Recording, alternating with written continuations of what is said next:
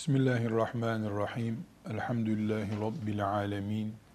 Ve salatu ve selamu ala Resulina Muhammedin ve ala alihi ve sahbihi ecma'in. Kur'an-ı Kerim'in hastalarımızın hastalığı için şifa, özel sıkıntıları olanlar için de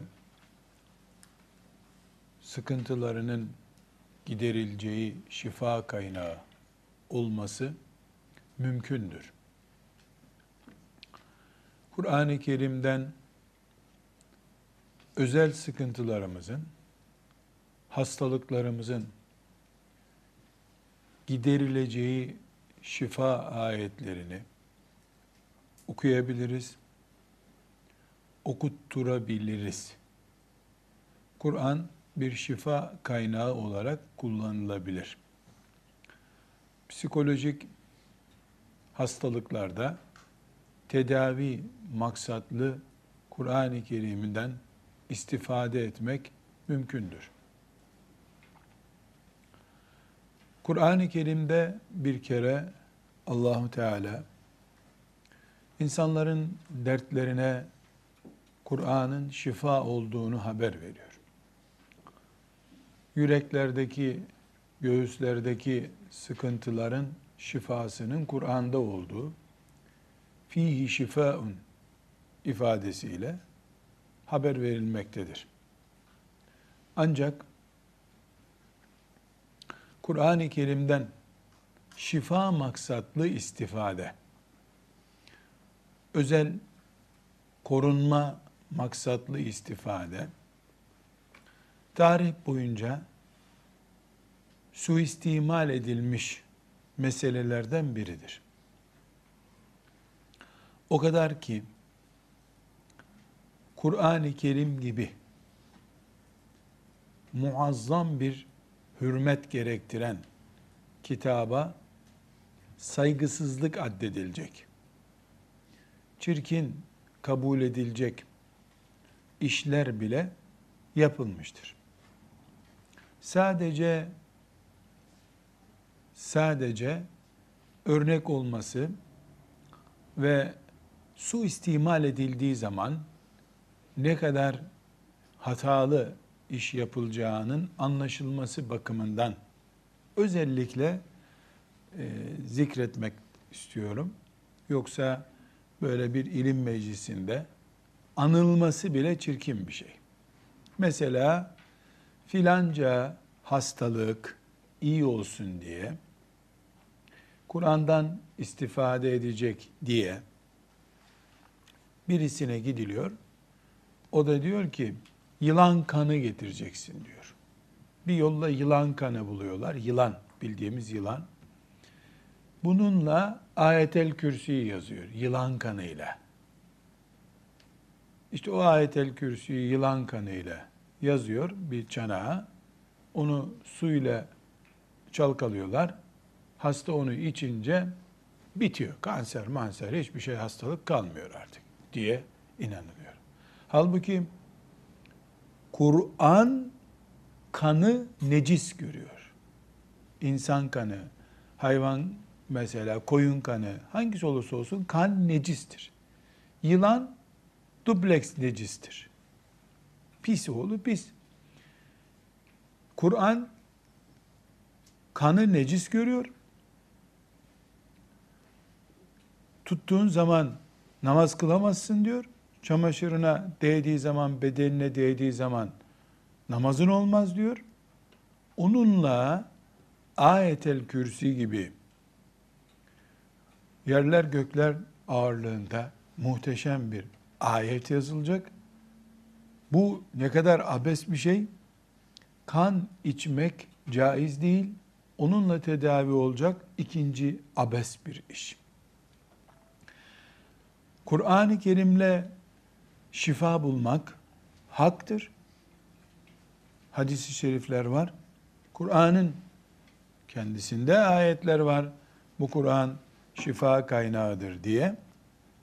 Ama su istimal edip haram olacak bir işi tedavi maksadıyla Kur'an'ı alet ederek bu işe yapmak asla kabul edilebilir bir şey değildir. İki şeyi perçinleyelim. Birincisi Kur'an-ı Kerim'deki her şeyin şifasıdır ifadesi. Elbette bir toplumun düzelmesinin kaynağıdır. İnsanların ahlakının kaynağıdır. Ahlaksızlığın şifasıdır. Yanlış yerlerde sürünmenin ve sürtünmenin düzelmesi için şifadır anlamı da taşıyor. Yani hospital manası yüklenmez bu ayete. Hastane, Kur'an-ı Kerim hastane kullanma kılavuzudur demek değil. İçinde sözünü ettiğimiz işte psikolojik olarak adlandırılan hastalıkların bulunduğu bir sıkıntıya da tedavidir Kur'an-ı Kerim.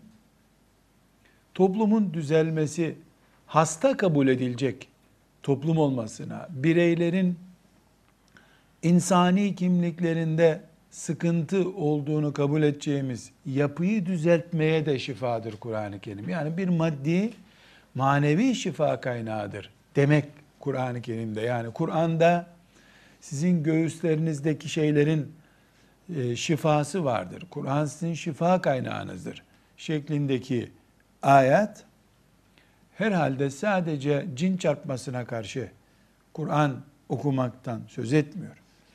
E, aynı şekilde insanların iyi kul olmaları için gereken kaynak da Kur'an-ı Kerim'dir. Ahlaktan, ibadetten, akideden nereden yakalayacaksak orada Kur'an-ı Kerim kaynaktır. Bu bir. İkinci olarak Kur'an-ı Kerim mesela yolda düşüp kolu kırılan, kemiği kırılan birisi hasta olarak hastadır. Ancak bu mekanik diyeceğimiz bir hastalıktır. Fiziksel boyutu olan hastalıktır. Yani parmak kırılmış, kol kırılmış, bu görünüyor, tıkır tıkır oynuyor burada. Fatiha'yı okuyup yapınca iyileşecek diyemeyiz. Bu Kur'an-ı Kerim'le şifa bulmak değil, Kur'an-ı Kerim'le oyalanmak olur. Kullar, Allah'ın kulları maddi olarak bir şey yapabilecekleri zaman onu yapmak zorundadırlar. Tıpkı bir Müslüman camide oturup akşama kadar Kur'an okuyarak karnını doyuramayacağı gibi muhakkak gidip yemek yemesi gerektiği gibi kolu kırılmış bir insana Fatiha okuyarak, Ayet-el Kürsü okuyarak da düzelsen diyemeyiz. Onun da gidip kolunu alçıya aldırtması gerekir. Çünkü Kur'an-ı Kerim insan eliyle, teknolojisiyle müdahale edilemeyen hastalıklara müdahale açısından şifa kaynağıdır. Buna psikolojik hastalıklar adını verebiliriz veya benzeri insanın iç bünyesinde e, ultrasyonla incelenip görülemeyen bölümündeki hastalıklara şifa kaynağıdır deriz. Peki bu şifa kaynağı olduğu bölüm insanın ne kadarını oluşturuyor? Her şeyini oluşturuyor. Şimdi şu şekilde anlayabiliriz. Yani bir kol kırıklığına Kur'an şifa kaynağıdır değil. Olmaz diyoruz. Git kolunu alçıya koydurt. Ama alçıda iken eyvah ben bir ay sağ kolumu kullanamayacağım. İşten güçten oldum. Eyvah ben çocuk seviyesine düştüm. Ne edeceğim ben şimdi diye ahu figan ederek e, hepten hayatını zehir edebilir kendisine. Yani evet fiziki bir tedavi bu. Alçıya konup tedavi edilmesi gerekiyor. Ama bunun bir kolun kırıldı, bir ay sonra sağlam adam olacaksın merak etme. sol kolunla da idare edersin şeklinde bir morale, maneviyata ihtiyacı vardır. Kur'an bunu sağlar. Filan ayetleri oku, Allah'ın izniyle rahat edersin denebilir. Ama burada hastalığın iki boyutuna dikkat çekiyoruz. Kırılmış kolun tedavisi, kırılmış kolun sahibinin beyninin kırılmaması. Koluyla beraber beyni de kırıldı mı kolunu da kaybetmiş olacak. Beynini, moralini de kaybetmiş olacak. Böylece bu Müslüman çift zararla yaşayacak. Hiçbir şey olmamış gibi devam edebileceği ortamı Kur'an sağlayabilir. Sadece bu tür hastalıklar için değil, insanın iç korkularının kaybolmasında da ve bir güven ortamı hissetmesinde de Kur'an-ı Kerim şifa kaynağıdır. Elbette, elbette, bu elbetteyi kalın harflerle yazıyorum. Allah'ı denemek için bunu yapana Kur'an hiç şifa değildir.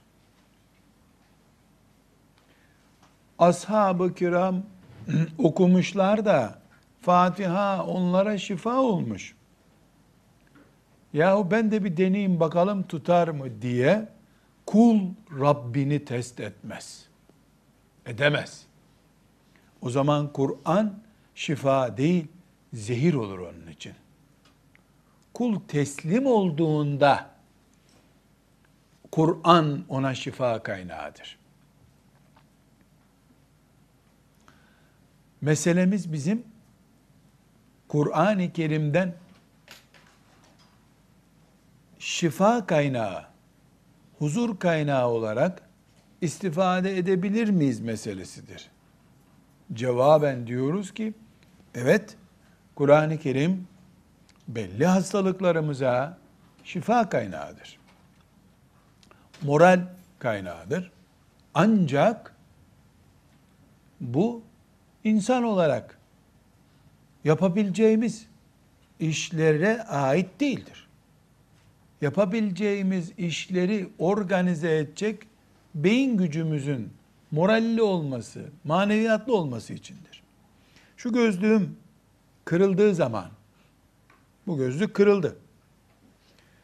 Bunun, bu kırılmış gözlüğüme bin bir Yasin-i Şerif okusam, bu gözlük tamir olmaz. Milyon Yasin-i Şerif okusam gene tamir olmaz. Bunun gözlükçüye gitmesi lazım. İnsan bünyesi de böyle. Kur'an-ı Kerim'i şifa kaynağı olarak görmek, kullanmak müminin hakkıdır, görevidir. Ama bunu suistimal etmek ve ettirmek yeri gelir zındıklıktır. Neredeyse insanların gözlüğünü bile Yasin okuyarak tamir edeceğini iddia edenler suistimal ediyorlar. Böyle bir şey kabul edemeyiz. Bunu hurafe de isimlendirebiliriz. Bunu sahtekarlık olarak da isimlendirebiliriz pozisyonun durumuna göre. Ey bir zındıklık da diyebiliriz bunun için. Yani neredeyse ölüyü diriltecek. Ölüyü diriltir Kur'an ama kimin eliyle, kimin diliyle. Neredeyse aç adamı da doyurur Kur'an. Oku Yasin-i Şerif'i, üfle, daha acıkmazsın. Böyle şeyler müminlerin tembelleşmesine, asıl kullanılacağı yerlerde değil, hiç kullanılmayacağı yerlerde Kur'an'ı kullanmalarına sebep olur. Bunlar neticede gitgide Kur'an-ı Kerim'i sömüren, Kur'an-ı Kerim'i yerleri gökleri tanzim etmek için gelmiş bir kitap olduğu halde karı kocanın arasını bulmak, evlenemeyen kızlara koca bulmak, kocasıyla arası iyi olmayanın arasını düzeltmek. Çocuğu olmayanlara çocuk bulmak. Çocuğu yaramaz olanların çocuğunun islahını sağlamak. Uzayda bile söylenemeyecek kadar adi ve seviyesiz sözleri Kur'an'a mal etmek ciddi bir sahtekarlıktır. Kur'an gibi bir kitaba hürmetimiz açısından büyük saygısızlıktır. Bunu yapanların istiğfar etmeleri gerekir. Kur'an haşa büyücü kitabı değildir. Nüfus müdürlüğü değildir. Kim kimle evlenecek? Nüfus müdürlüğü tutanakları değildir Kur'an-ı Kerim. Koca bulamayana koca, eş bulamayana eş buldurma kitabı değildir. Falcı kitabı değildir. Kur'an mümin yetiştirme kitabıdır. Nüfus müdürlüğü değildir. Bu sebeple böyle iş yapanlar Kur'an-ı Kerim'e bu nazarla bir kere bile bakmış olanlar büyük istiğfar etmelidirler. Rablerine dönmelidirler. Çünkü bu yapılan şey Kur'an-ı Kerim'e karşı laubaliliktir. En iyi söyleyebileceğim söz budur. Kur'an-ı Kerim'e karşı laubalilik yapılmış olur. Bu Kur'an-ı Kerim'e karşı yapılmış olan laubalilik istiğfarı gerektirir. Eğer imandan çıkarmadıysa, eğer imandan çıkaracak bir tehlike ki bu da mümkündür. Kur'an-ı Kerim ki onu tertemiz melekler, tertemiz bir peygambere aleyhissalatü vesselam indirdiler. Müminler yani şunu mesela haya ederek, utanarak söylüyorum. İşte filanca iş düzelsin diye domuz yağıyla e, ayetel kürsü yazıyorsun, Fatiha yazıyorsun. Onu domuz yağının içine koyuyorsun. O adamın evinde bir köşeye koyuyorsun. Şeytanın bile aklına gelmemiştir. O da yani iyi bir ödül vererek memnun olmuştur bu işi icat edenden. Domuz ki Kur'an-ı Kerim'in necis, pis, hiçbir şekilde temiz olmayacağını söylediği bir kitaptır. Allah'ın ayetiyle bu o ayetlerin pis, necis dediği şey bir araya gelecek ve bundan da çocuğu olmayanın çocuğu olacak. Böyle şeyleri Müslüman yapamaz. Yapanı Müslüman bir dost olarak göremez. Kur'an'ımızın onurunu korumak bizim görevimiz değil mi? Sadece Yahudi, Haçlı zihniyetindekiler Kur'an'a saldırdığı zaman mı Kur'an-ı Kerim'imizi korumak aklımıza gelecek bizim? Ha Siyonist, Yahudi Kur'an'ıma hakaret etmiş. Ha Müslüman olduğunu söyleyen ama Kur'an-ı Kerim'i bu şekilde zevkine alet eden birisi bunu yapmış. Hiç önemli değil. Kur'an büyücü kitabı değildir. Hastane kataloğu değildir. Kur'an-ı Kerim ruhların şifa kaynağıdır. Ruhi hastalıkların kaynağıdır. Pek çok psikolojik hastalıkta bu sözünü ettiğimiz şifaya dahil değildir. Neden? Çünkü psikolojik hastalıkların yani psikiyatriyi gerektiren hastalıkların çok önemli bir bölümü organiktir. Yani beyindeki veya filan yerdeki belli bir zafiyetten, hastalıktan kaynaklanmaktadır. Yani kişinin mesela düşmüştür, düştüğünde hafif bir beyin kanaması gibi bir şey getirmiştir. Nörolojik bir vakadır bu. Bunu okuyarak geçirmek, evet mümkündür. Ebu Bekir'i bulsan, Ömer'i bulsan, Übey ibn Kâb'ı bulsan, Enes ibn Malik'i bulsan, alimallah 300 yıllık ölü de kalkar mezardan o zaman. Rivayet ederler, e, ciddi kaynağını bilmiyorum. E, adamın birisi ashab-ı kiramdan sonraki nesilden yani tabi neslinden birisi e, yılan sokmuş birisini görmüş. E, yahu demiş ben bunu iyi ederim demiş. Fatiha-i Şerifi okumaya başlamış. Okumuş okumuş adam gidiyor. Biraz daha okumuş hiç iyi değil adam.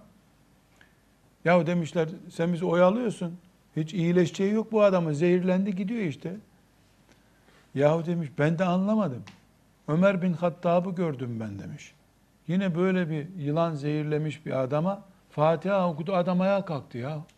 Aynı Fatiha'yı okuyorum olmuyor demiş. Oradaki birisinin cevabı çok muhteşem. Ona demiş ki kardeşim Fatiha aynı Fatiha ama Ömer nerede demiş. Tamam Fatiha'yı okuyorsun sen ama Ömer okumuyor Fatiha'yı. Bu Fatiha'yı okuyan adam başkası. Yani mesele sadece Kur'an-ı Kerim okumak meselesi değil, ağız meselesi de var.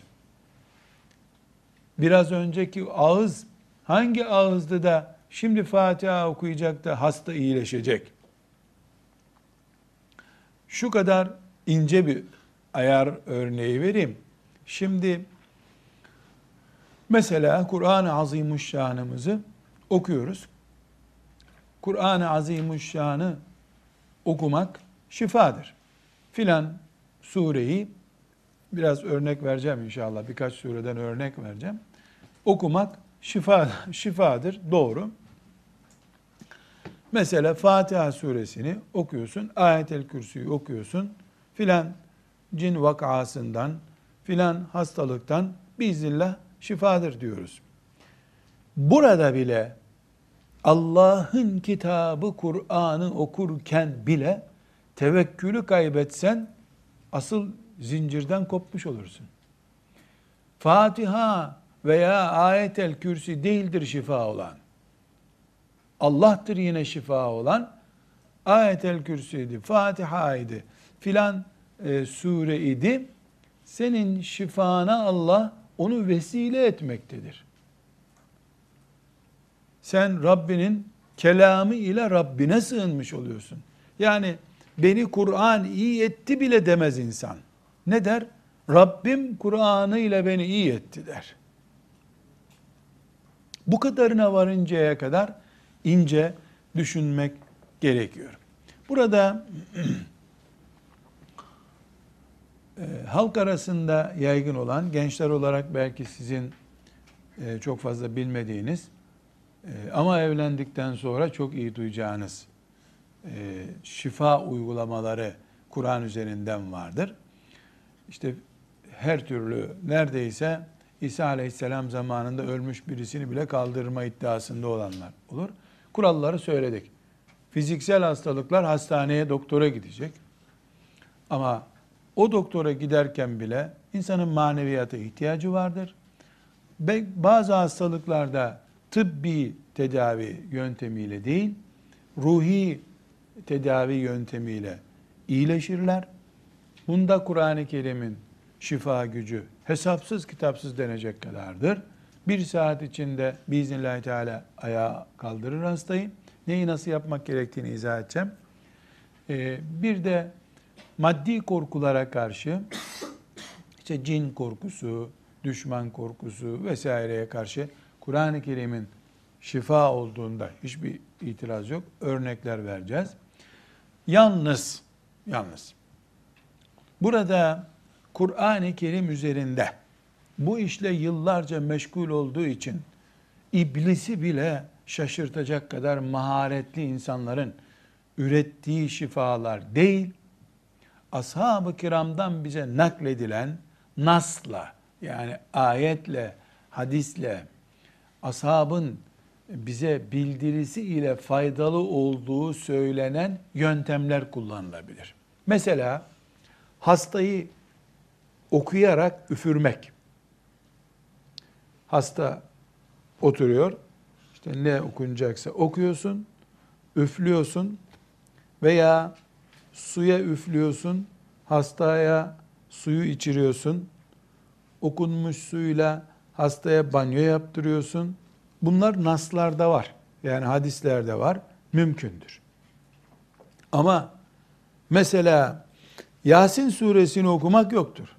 Çünkü Yasin suresiyle ilgili şifalık boyutu ölülere okunma açısındandır.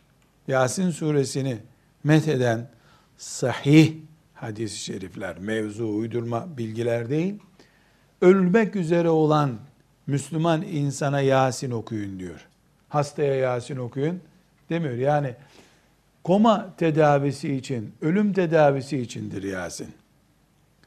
Kehf suresi Deccal fitnesinden emin olmak için okunur. Hasta için değildir. Ama ayetel kürsi dünyanın en ağır hastası için okunur. Fatiha-i Şerife en ağır hasta için okunur. O konuda nas var. Yani nas ne diyoruz biz? Nas, ayet veya hadise diyoruz. Yani bizim bireysel kanaatlerimiz değildir bunu oluşturan. Alim veya cahil kim olursa olsun. Bireysel kanaat değil Allah ve peygamberinden bize bu konuda bilgi gelir. Ona nas deriz. Nasla yapmak mümkündür. Aynı şekilde bir kağıda da yazılabilir. Kağıt da istifade kaynağı olabilir. Ama bu arada asla unutmayacağımız bir şey, yazılan şey ya Kur'an ayeti olacak, özellikle zikrediyoruz, ya Kur'an ayeti olacak, ya hadisi şerifte bu şöyle bir duadır diye bize övülmüş bir dua, sahih hadis-i şerifle gelmiş bir peygamber sözü aleyhissalatü vesselam olacak. Ve kesinlikle Kur'an'ın diliyle, Kur'an'ın lehçesiyle yazılacak. Böyle e, İbranice şeyler, matematik işaretleri filan asla olmayacak.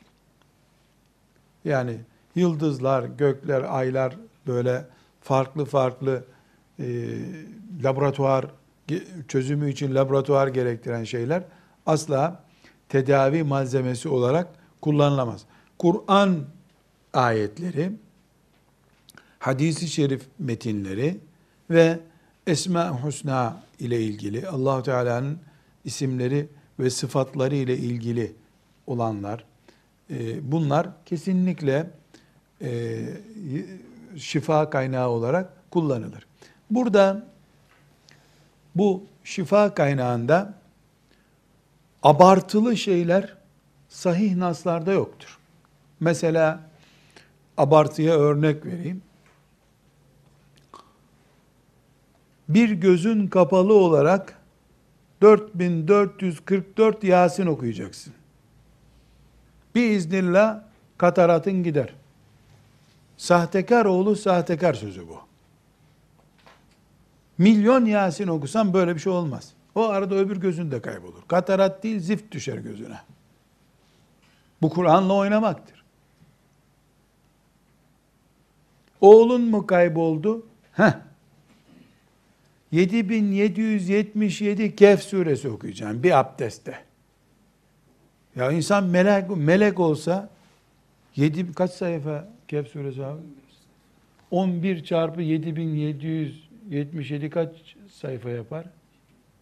Kaç Kur'an hatmetmek gerekir? Yani bir abdestle bu mümkün mü? Bir gusülle bile mümkün değil neredeyse. Nasıl olsa bir insan 30 3700. de abdestin bozuldu onun için tutmadı. Sen bu kadar okuyuncaya kadar ölürsün zaten. Çocuğunu da bulmaktan e, umudunu kesmiş olursun. Bunlar Kur'an-ı Azimuşşan ile eğlenmektir. Bunu Müslüman yapmaz. Bir ikincisi benim peygamberim bana kolaylıklar, rahmetler getirmek için gelmiştir. Bana bir şifa söylüyor ki hastalıktan fena. Mesela Bakara Sure-i Celilesi iki buçuk cüz değil mi? İki buçuk cüz. Bir, iki buçuk cüz Kur'an-ı Kerim'de Resulullah sallallahu aleyhi ve sellem onu göreceğiz. Bakara suresini okuyun, şeytandan kurtulun evinizde diyor. Şimdi evimizde çok yangın çıkıyor. Kur'an'dan bir çağrı var. Ne yapacağız? Bakara suresini ayet sayısı kadar hatmedeceksin. 286 ayet mi? 286 Bakara suresi okuyacaksın. Ama bir köşesinde evin. Evin köşeleri var ya, bir köşesinde 286 kere Bakara suresi okuyacaksın. Ev kaç köşe? 4 köşe. 4 çarpı 286 kaç sayfa yapıyor? Tek abdestle bunlar. İki hatim olacak tek abdestle ne yapacak adam? Kan şekerinden zaten bir saat sonra bayılıp gidecek. Ev gene yandı. E sen abdestini bozdun Bakara suresini okurken. Kur'an kimsenin iblislik yapması için kaynak değildir. Kur'an rahmettir. Hiç benim peygamberim sallallahu aleyhi ve sellem bize rahmet olmak için gelmiş peygamberim yapılamayacak, edilemeyecek bir işi şifa olarak gösterir mi? Belli ki sömürüyor. Öyle bir şey de söylüyor ki muhakkak sen hata yapacaksın. Hata yapınca da kabahat senin. Biz tam sana orijinal tarif etmiştik diyecek. Her halükarda mümin basiretli insandır. Mümin Allah'ın kuludur. Allah'ın verdiği derdi Allah'ın kitabıyla çözmeye çalışır ama Allah'ı deneyerek haşa kafasından uydurarak sahtekarlara uyarak değil. Resulullah bir şeyi gösterdiyse aleyhissalatü vesselam ashab-ı kiram bir şeyi yaptıysa onu yaparak bunlardan örnekler vereceğiz inşallah. Velhamdülillahi Rabbil Alemin.